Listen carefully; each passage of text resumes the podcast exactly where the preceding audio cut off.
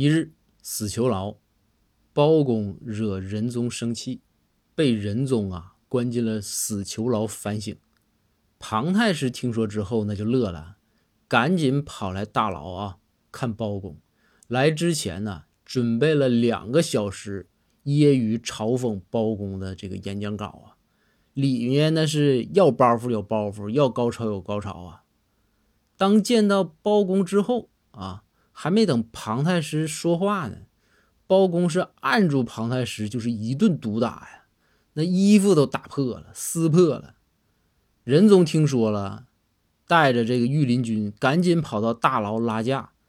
包公见仁宗赶到，赶紧跪下就说：“启禀皇上，臣殴打庞太师，情节恶劣，请求记大过处分。”仁宗一听大怒。